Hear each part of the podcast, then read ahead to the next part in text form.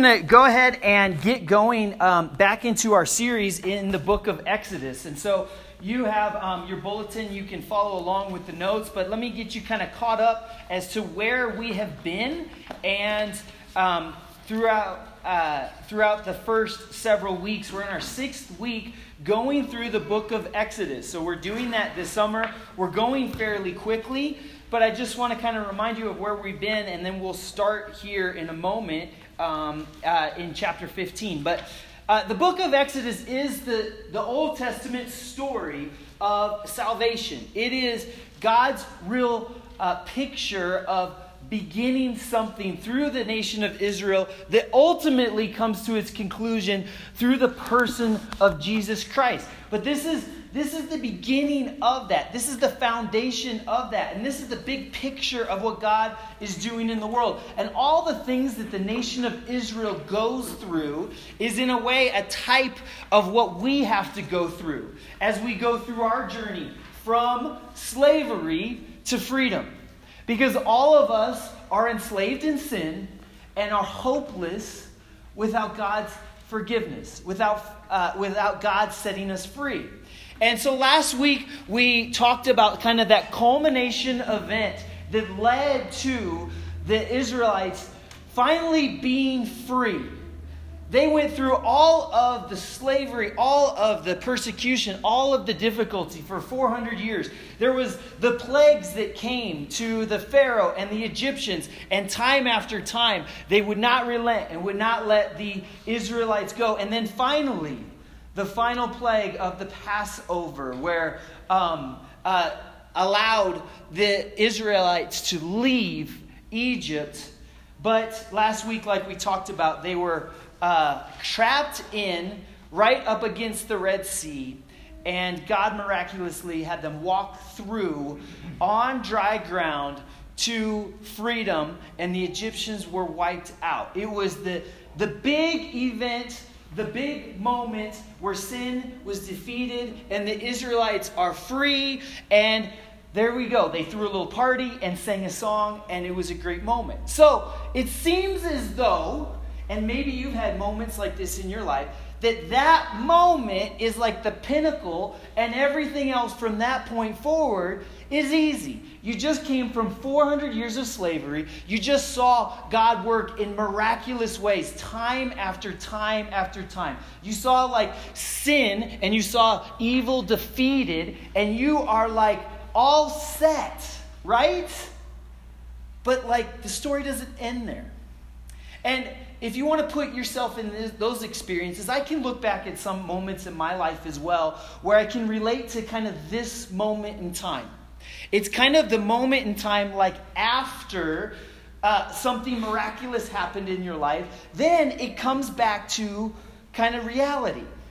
There is that salvation big moment that changes everything, that maybe is the foundation of our faith, but then real life still exists and you're still dealing with the real struggles of everyday life. And that's where we kind of pick up our story today. I remember uh, every summer as a kid, I would go to youth camp. Um, and my son is going to youth camp. Uh, uh, for the second time this summer as well. And it's one of those moments that sometimes it's like everybody there is excited. They have the best music, they have the best speakers, everybody gets pumped up. They have like the moment where they call everybody up front, and you get up there and you go up front and, you, uh, and you're emotional and you're like, okay, from this point forward, I'm going to be the best follower of Christ that the world has ever seen. It's going to be the best. And I remember even one year getting picked up from camp, and my father was a pastor. But I remember getting picked up from camp, and he was just kind of like, huh, how's it going? Everyday life. Pick me up, and I'm like, you don't get it. You don't get it. Everything is different. Because now I am going to be the greatest follower of Christ that the world has ever seen. You don't get it. You guys are just old and you just don't you don't get it. You don't get the passion that I have. You don't get that everything has changed. You weren't there singing the songs with us. And we're like, we're oh, it's it's just amazing. And then you go back and your parents are like, hey, you got to clean up your room, you got stuff to unpack and stuff. You're like, no, you don't get it. You don't get it. And, you know, sometimes we have those moments where it's like, maybe it's the Easter Sunday, maybe it's like this moment where it's a life changing thing that happens in your life. And then you just, you bump into people and you go along your life and it's like, life kind of, it's kind of like the same again. And there's all these challenges still. And the reality sinks in. And it's so interesting how the Israelites fall into this pattern. And it, would be, it'd be easy for us to look back at them and criticize them um, for what we are going to read here in a moment. But you have to realize we do this too. We have our high moments, and then we have our moments of doubt that sometimes immediately follow. And so this is what the nation, where the nation of Israel is is that they have come through this miraculous moment in time, but now real life emerges. So, Exodus chapter 15. And um, in verse 22, uh, it says this Then Moses led the Israelites from the Red Sea. They went into the desert of Shur. For three days they traveled in the desert without finding water. When they came to Marah. They could not drink its water because it was bitter. That's why the, the place is called Marah. So the people grumbled against Moses, saying, What are we to drink? Okay?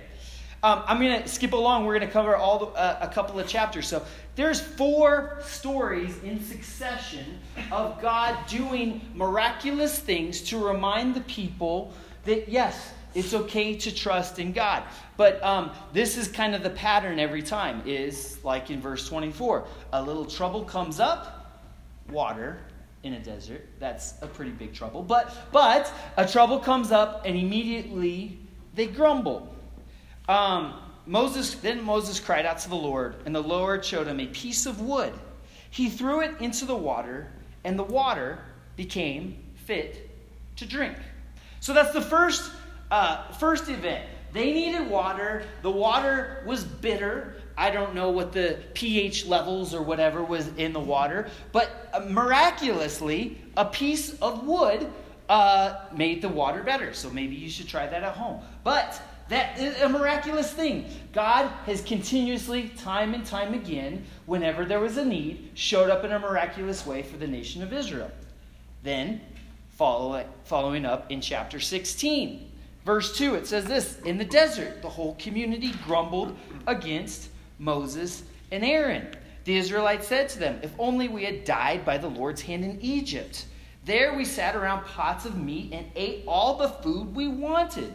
But you've brought us out into the desert to starve uh, this entire assembly to death. So, first it was water, now it's food. Those are legitimate concerns but they seem to have the same pattern over and over. It says this Then the Lord says, I will rain down from heaven for you. The people, people are to go out each day and gather enough for that day. In this way, I will test them and see if they will follow my instructions. And then in verse 12, it says, I have heard the grumbling of the Israelites. Tell them, at twilight you will eat meat, and in the morning you will be filled with bread and then you will know that I am the Lord your God. Great. God solves their water problem. Their bad water problem. They, they, they're like, okay, we're out, we're all good. We need some water. God solves that problem. Oh, now we're hungry. We should have gone back to Egypt. God solves their food problem, miraculously sending them manna, this substance that is like a bread like sweet substance that like takes care of all of their needs. They wake up, excuse me, they wake up every morning and it's like on the ground. They gather it up. That God says, take just what is enough for your one day and it will take care of your family. And then the next day, go out and get more. You're not going to need to save it up because every day I will provide your daily bread. You will get exactly what you need. And then on the Sabbath, because I want you to rest and honor the Sabbath, uh, collect the day before double and then, and you will have enough for the Sabbath day. And if you follow these instructions every day, don't worry, I will take care of your needs. You will have bread to eat, and you will have uh, you have meat to eat from the quail, the bird that, that, that they would catch as well. And and they're like, all right, we got our water, we got our food, but then the pattern continues. Flip to chapter 17, verse 1. The whole Israelite community set out from the desert of sin, traveling from place to place as the Lord commanded. You guys know me in pronouncing places and names. Um, that's uh, I shouldn't have done the book of Exodus because I have to pronounce all these things. Um, they camped at. Who wants to help me? Thank you. All right, we'll go with that. Um, but there was no water for the people to drink. So they quarreled with Moses and said, Give us water to drink. Moses replied, Why do you quarrel with me? Why do you put the Lord to the test? But the people were thirsty for water there, and they grumbled against Moses. They said, Why do you bring us up out of Egypt to make us and our children and our livestock die of thirst? Little dramatic, right? Then Moses cried out to the Lord, What am I to do with these people? They're almost ready to stone me. The Lord answers Moses, Go out in front of the people, take with you some of the elders of Israel, and take in your hand the staff with which you struck the Nile, and go. I will stand there before you by the rock at Horeb. Strike the rock, and the water will come out of it for the people to drink. So Moses did this in the sight of the elders of Israel. He called the place Manasseh and Meribah because the Israelites quarreled and because they tested the Lord, saying, Is the Lord uh, among us or not? So, third one, water again. And I get the need, I get the moment, but Moses is getting exasperated and he's saying, like, what in the world am I going to do? How do I answer the people's questions? And uh, they again get this miraculous sign of water. A fourth occurrence, all in succession, um, in verse 8. They're facing another conflict, this time um, from uh, an opposing uh, enemy, the Amalekites, came and attacked the Israelites, Moses said to Joshua, Choose some of our men to go out and fight the Amalekites. Tomorrow I will stand on top of our hill with the staff of God in my hands. So Joshua fought the Amalekites as Moses had ordered, and Moses and Aaron and Hur went to the top of the hill. As long as Moses held up his hands, the Israelites were winning. But whenever he lowered his hands, the Amalekites were winning. Then, when Moses' hands grew tired, they took a stone and put it under him, and he sat on it. Aaron and Hur held up his hands, one on one side, one on the other. So his hands remained steady until sunset.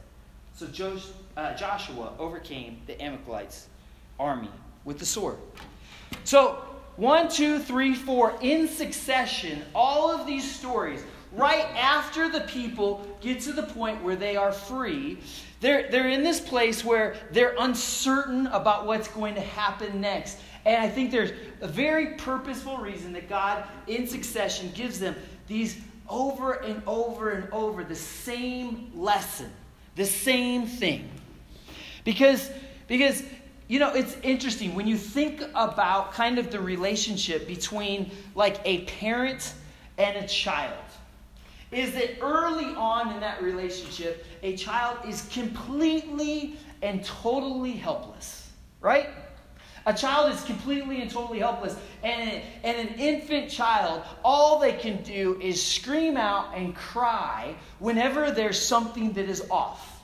I need to be changed. I'm thirsty. I'm hungry. I'm tired. And uh, mothers and fathers have to figure out these screams and try to comfort them. And over time, uh, there's a trust that is built up, and there's an ability for that, that child to rely on it. And that's appropriate at that point in time. That, that we realize and begin to learn that we can trust in our parents. We can trust that our parents are going to take care of our, our everyday needs. We can trust that we're going to be okay, that we're going to survive. And that's kind of the place that the Israelites are, are at right now It's right after the big salvation moment, and there's not a ton of trust built up. And they're worried and they're concerned. And there's lots of things in life where they're like, I'm not quite sure if this is going to work out well for me. Maybe it would be better if I went back and I was enslaved again. Maybe it would be better if I went back to my old ways of living and went back to that. Because you know what? At least I had something to eat, and at least I was more comfortable with that. And sometimes we have kind of these thoughts. But God shows them in succession over and over. He says, I will take care of you. You will have everything that you need. And that is one of the hardest lessons for us to grasp. That's one of the hardest things in our spiritual journey growing up is for us to get past that point where we, we trust and we believe that God will give us everything that we need. Because we look around and we get hungry and we get thirsty and it gets panicky and we scream out and we're like, What is going on, God, in my world? But this is one of the first lessons that he teaches the people. And let me go back to the beginning of this succession of stories. And I want you to, to, to read through with me in chapter 15, verse 26. This is what Moses instructs people. And this is kind of right before all of these four stories that it's the same theme God providing his needs. This is the message that he gives. It says this If you listen carefully, to the Lord your God and do what is right in his eyes. If you pay attention to his commands and keep all his decrees, I will not bring on you any of the diseases I brought on the Egyptians, for I am the Lord who heals you. So, so check the words, and this is really important. And you know, when God speaks, we should always pay attention to what God says. But here, there's even extra emphasis. See how it starts? He says, Listen carefully. It's almost, it feels like a parenting moment, doesn't it? It feels like that parenting moment for kids. Okay, listen. Focus your attention. I've had many of those moments with my kids where it's like, I'm trying to tell them something, they're running around, they're like, yeah, whatever, dad, yeah, yeah. And I'm like, no, no, no, stop. Listen very carefully to this right now. I have something critical that you need to understand. And he says, if if um, you do what is right in God's eyes, pay attention to his commands, keep all his decrees, I will not bring on you any of the diseases I brought the Egyptians, for I'm the Lord who heals you. Let's dig into that a little bit. Is, is what he's saying is that you will not be inflicted with all of the consequences of sin that you just saw inflicted on the nation of Egypt. You will not face all of the other things that people will ultimately face if they don't repent of and deal with their sins. The Egyptians, we saw time and time again, had opportunity to respond and repent and, and do the right thing. And they kept digging in their heels over and over and over and not listening to God. God gave them time and time and time again, if you remember from the past few weeks when we looked at that. And they said, No, no, God, we're not listening. No, God, we're not going to trust. No, we're not going to let these people go. And the picture that the Israelites have is if you follow that pattern, the pattern that the Egyptians did, it ultimately will lead to your demise and to your death. There is no good end road for people who continue to disobey God don't repent, don't relent, and just continue to live their life and ignore God's commands and wishes, it will ultimately lead to your demise. It will ultimately lead to all of the things you just saw. You saw the Egyptians washed away by the sea. You saw death and destruction that took place as a result of them not listening to God. And ultimately, if you continue down that path, that is what will happen to you as well. But if you trust me, if you follow me, it will be different. And so this is this is this test. This is the moment that the Israelites have to walk into a moment of, of, of trusting, of believing what God says is ultimately going to be the best for them. Do they believe that God will take care of all of the things that they need? I think in all of our lives, we have to face this very test. And it's an early on test that each and every one of us has to deal with at some point in time. Is maybe we've come to a point where we say, okay, God, I believe in you. God, you did something in my life. But the first thing we have to face is will we continue to say, I'm going to walk in your path instead of another? Will I walk in your direction or instead of another? And the things we look back on is we like we're like, well, if if God, I follow your path, uh, I'm kind of worried about maybe some of my finances. I'm worried about some of these details. I'm worried about, you know, I, I really would prefer to focus my attention, efforts, and energy towards like my career advancement. And God's like, I will take care of all of your needs. Do you trust that the way that I want you to live your life is going to be enough? Do you trust that? And then we have to face like these moral dilemmas. These things that have been a part of our life that we were like, you know what? Um, we have to be confronted with the fact that God says that's not going to help you in your life. And, and we struggle with these things. We're like, well, everything around me, all the things I see around me in my world, it's like, it doesn't seem like that big of a deal. I don't know, God, if I should follow your, your will in these different ways. And what kind of follows next in our story is the Ten Commandments and different moral commands where God's saying, this is how you need to live your life. And sometimes we're kind of wishy washy on it a little bit. We're like, I like the salvation story, I like the forgiveness part, but following your commands and your rules, do I really have to? Like, like really? Do you trust? Do you trust that if you follow God's way, He will take care of it? Do you trust that God is enough? Do you trust that God's uh, a way that it's put in the New Testament? My grace is sufficient for you. That God's grace, what God has given you, is enough for you. But instead, what they do over and over, and what I do over and over, and what you've probably done over and over in your life, is we continually want to go back to that moment where we're like, I need control of this situation. It's not enough. It's I, I have problems in my life. I have all these different situations, and God, I'm not quite sure if you're going to take care of me and we cry out again.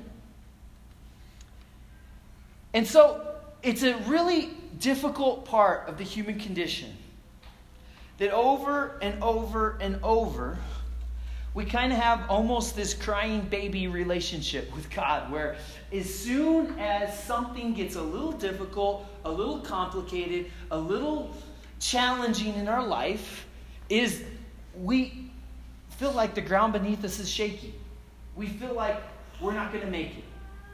And it's easy to kind of run back to what we know before, how we survived before. And God is saying, listen, listen carefully, listen clearly to what I'm saying to you. If you follow me, I'll take care of you, I'll provide for you. It'll be okay.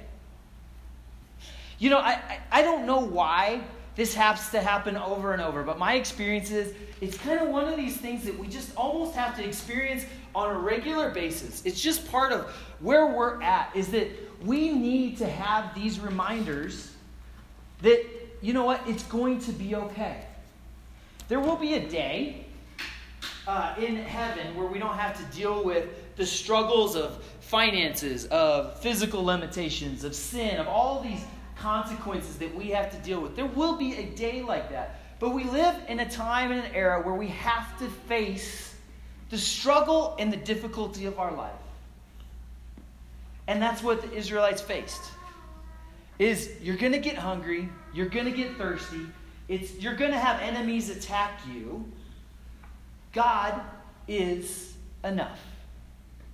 And that beautiful picture at the end kind of sums up the whole sequence of events where the enemies are attacking, and God just says, Have Moses raise his hands. And when his hands are up, you're going to win. And as soon as those hands go down, you're going to lose. Think about that in your life for a moment. You will face difficulty. You will face the reality of this world. You will face struggle in your family. You will face sickness. You will face death. This is part of the world that we're in. There is no doubt about that, and I'm not telling you anything new. But he says, keep your hands up, keep your eyes up, keep your focus up, and trust. And ultimately, you'll be okay. Why is this such a hard lesson for us to b- just believe that? But the Israelites had to do it every single day, day after day. They would get up and get their bread for the day and then move on. You know, um, my friends, uh, Moises and all the our friends over in our, our uh, Spanish service, are uh, people who encourage me so much, and I believe very strongly that God put them in my life to help me learn this lesson. Is that you know we have we have things in our church that sometimes don't go our way. You know we have people that move away. We have things that we worry about with money. We have all these different things. But over the last several years as i've helped with the spanish group and kind of some of the, the things that they go through god has showed me over and over what are you complaining about? My friends um, over in our, uh, in our other group deal with so many different things that are so much harder. And um, Moises was talking to me this week about um, some of the, the churches that they're supporting in Mexico. That there are people who their day to day food and shelter is seriously in question. And not a wealthy group of people over here you know, Moises and their congregation are, are sending them money on a monthly basis to try to support them and help them out. And they're sacrificially giving and they're living, you know, uh, below their means to, you know, just make sure that they can do whatever they can to help those people who are in need. And every, about uh, every six months or so, there's maybe a pastor or two that comes and like says, please help us out. This is our needs. These are the struggles. These are the things that have gone on. This is the violence that we see all around us. These are the kids that are getting into violence and getting into these problems. Help us. We're trying to give them another way, we're trying to give them another path. It's a life and death situation in many of the places in Mexico, Mexico City, all around there that Moises and his dad and family work with. And time and time again, God has shown up in my life and spoke to me through them where I was looking around at my life and thinking about the struggles or difficulties or, or what am I going to do next. And then I went to the Spanish service with people praising God so much. They do so much better job with their singing than we do. I mean, they sing. They sing. Um, and praising God and hearing the stories and the struggle and the strife and the difficulty and them saying God is good and He will provide. And there's something that you we need to realize and something that is a hard lesson and something that's hard to hear in our culture and our world that we, my friends, have so much more than what we need. And it is really distasteful when you read through the story of the Israelites, when you see miraculous things happen, miraculous things take place for them to be provided for, and they respond with quarreling and complaints. And when we do that, how distasteful is that? People in our culture and our world that have more than anybody else in the history of the world, we have freedom and we have all kinds of things at our disposal. And there's moments in time where we look at God and say, God, it's not enough. We have to be very careful and cautious of that. It is enough. God has given you what you need. My grace is sufficient for you. And so, in our culture and in our world where it's easy to, you know, like go to the grocery store, and I don't know if, if you're like me, but there's times where I'm throwing out excess food because I, you know, I don't need all of the food that I have. for us to look at God and say, it's not enough. It's a hard lesson that the Israelites had to go through to learn God will provide. And I think in our world and culture, sometimes we're stunted or we never go beyond that kind of immature phase in our Christian walk where we're, we're just crying out whenever something goes wrong because maybe we haven't learned that lesson clearly enough that God will provide all of our needs, that what God gives is enough. Now, don't misunderstand me. This does not mean that there may, you know, that there will not be times where you don't literally have enough money. There, that, that may happen. There may be times where physically you are not right. There may be times that there are circumstances and struggles that are beyond your control and bigger than you. But what God is saying ultimately, remember, the picture of the nation of Israel is our picture towards freedom, is that it will be enough. You will have salvation. You can be saved. You can be forgiven. You can have eternal life. You can have it all. I am offering it all to you. But you have to trust that going back is not the answer. You have to trust that every day I'm going to meet that need. You have to trust. And so man, I think we would probably learn the lesson if we, like every single day, had to wake up and every day figure out what's the meal for today. But that's not what we have to do in our world. We typically have it kind of easy, and it's harder to get this lesson through to us. And so, all the more, it's important for us to make sure, first of all, that there is gratitude that is a part of our daily life. That every day we are saying thank you. We are thanking God and being filled with joy. That's one of the fruits of the Spirit that the Scripture talks about. It says, you know, if you really have God in your life, one of the ways that that will be expressed and demonstrated is that you will be filled with joy. That there will be like a joyfulness inside of you. There'll be some energy and excitement and like just joy that is a part of you because you Understand that God will provide. God will take care of my needs. God has forgiven me. God has saved me. I should be filled with joy.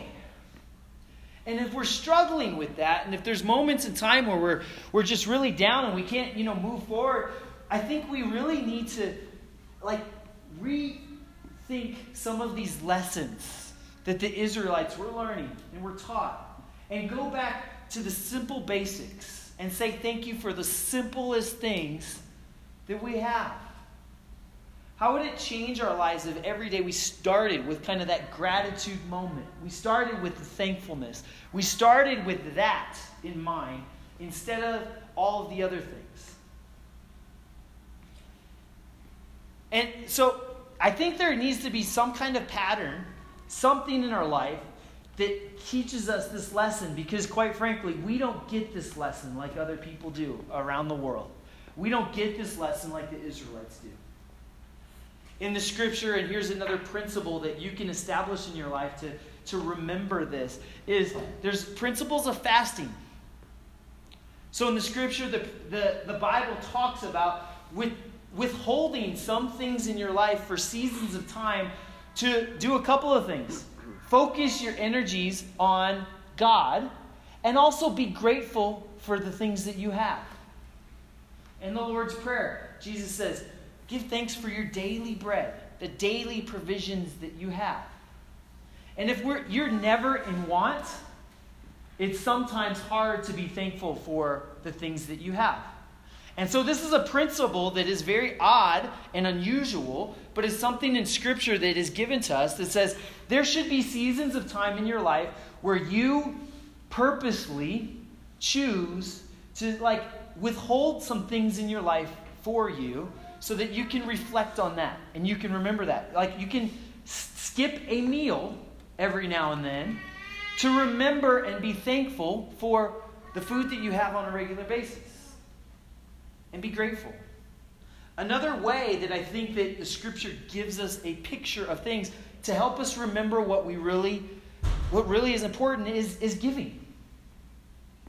Is it give to others? Be generous. Give to the church. If there's other people in need, give to them so that you remember and reflect on all the good things that God has given you. And if we forget and giving is not a part of our lives, we get stale and we start to like focus in on ourselves and we forget about all the blessings that we have. These are disciplines and they're hard things that in some ways we have to voluntarily do in order to kind of stave off this, this temptation that we all have to just cry out every time something goes wrong. We have to have these principles in our life. This is the first lesson that God gives the nation of Israel as they are free people is that they will continually year after year, time after time, day after day, there'll be moments in time where they have a great need and they're going to have to trust God. And they're going to have to trust that it's going to be okay. Will you pray with me? God, help us in our world as we are so often just like these Israelites, who, as soon as something goes wrong, as soon as it's difficult, as soon as there's a challenge in our life, we all of a sudden are complaining and our faith is shaken or it's difficult. God, you have saved us. You have forgiven us. You have done the miraculous. God, help us to be thankful. Help us to help us to be grateful. Help us to remember those things in our life and be filled with joy overflowing every day. God, help us because this is a struggle. God, daily, I, I, I pray that we would reflect on all the things that you have provided, the grace that you've given us, the provision that you provide. God, build this lesson within us. Help us to learn it. Help us to grow. We pray this in Jesus' name. Amen.